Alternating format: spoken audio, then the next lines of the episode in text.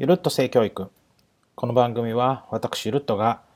私たちの周りにある誤った性に関する知識や考え方を少しでもいい方向に変えていき幸せに生きていくための方法について皆さんと一緒に考えていくための番組です。今日もよろしくお願いします。さて今日のテーマは子供にとってのエッチな言葉ということで始めていきたいと思っています。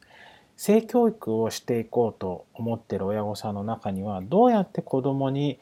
まあ、性に関する言葉を伝えていっていいのかなって悩むことってありますよね。例えば、うんと、テレビで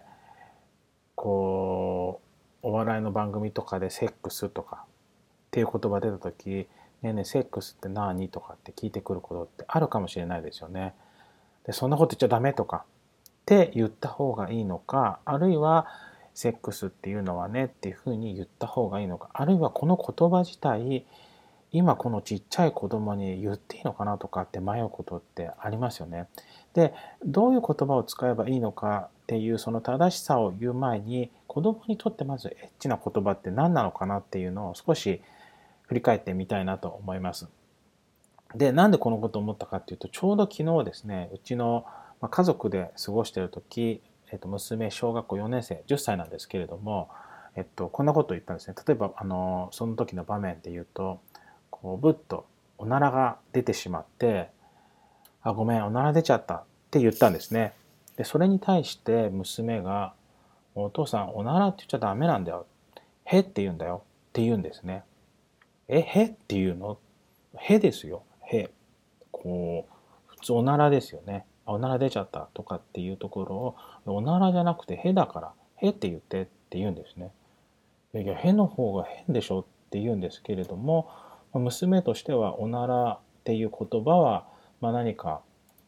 うんとまあ、汚い言葉というか良くない言葉と捉えていて「へならいい」って言うんですね。じゃあおしっこはどうなの？おしっこもダメと。じゃあ何て言うの？お小水という方がいいと。じゃあうんちはどうなの？って言ったらうんちはいいと。えじゃあ大便はどうなの？大便はダメって言うんですね。まあ、娘なりの娘の中での何か基準があっていいダメっていうふうに言ってるんですけれども例えば「へ」とか「おなら」おしっこ小水大便うんち、まあ、どちらも何でしょうね少しこう堅苦しい言葉ともうちょっとカジュアルな言葉になってると思うんですけれどもあるものについてはカジュアルで OK あるものについてはえっと、硬い言葉の方がいいっていうふうに基準を作ったりしていて特に子どもの中ではどっちのに偏った言葉なら OK とかっていう基準はないみたいなんですね。彼女の中で何か基準を作ってると。で私のこ家の中ではあの子供の質問に普通にあの答えたりしてるので例えば、えっと、セックスって何なんだよっていうのは、まあ、親の方から、えっと、どういうものだっていうのはもう伝えてあるんですけれども家の中で普通にまあ喋っているせいかセックスっていう言葉についての恥ずかしさは全然ないんですね。だから学校で保健体育で、えっと、授業を受けてきた時にもあの、まあ、セックスについては小学校中学校高校でその単語を使うことは絶対ないんですけれども今日はあの保健体育で、えっと、こういうことやってきたよっていう話をしてくれたりするんですけれどもあれってこうセックスのことだよねとかセックスすると、えっと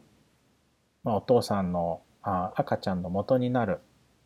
ものが一つになって子供ができるんだよねとかっていうのを話してくれるんですね。でだから私の娘の中ではセックスって言葉には一切恥ずかしさはないんですね。で同時にいやらしさみたいなものもないんです。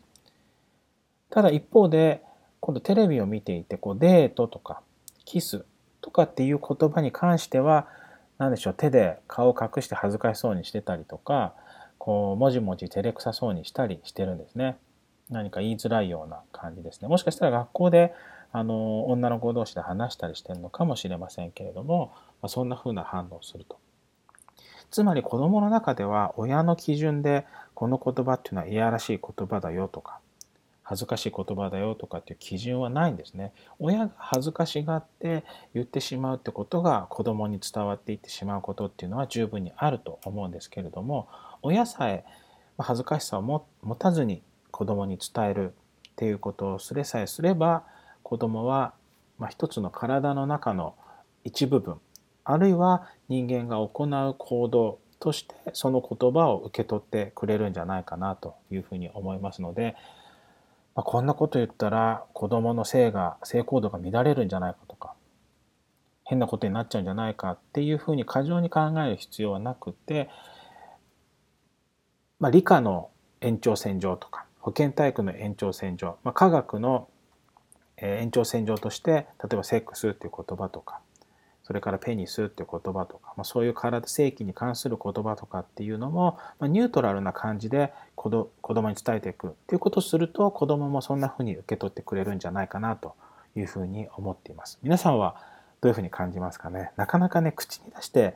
実際じゃあ、まあ、とは言っても伝えるの難しいよねっていうところはあるかと思うんですけれどもまずは大人の中でのそのこれは恥ずかしいこといやらしいことっていうまあ何て言うんでしょうねこ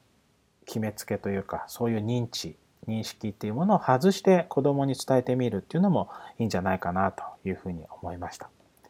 はい、ということで今日は子供にとってのエッチな言葉というテーマでお話しさせていただきました。これからも、えー、性教育に関する話題たくさんお伝えしていきたいと思っています。最後まで聞いていただきありがとうございました。それではまた。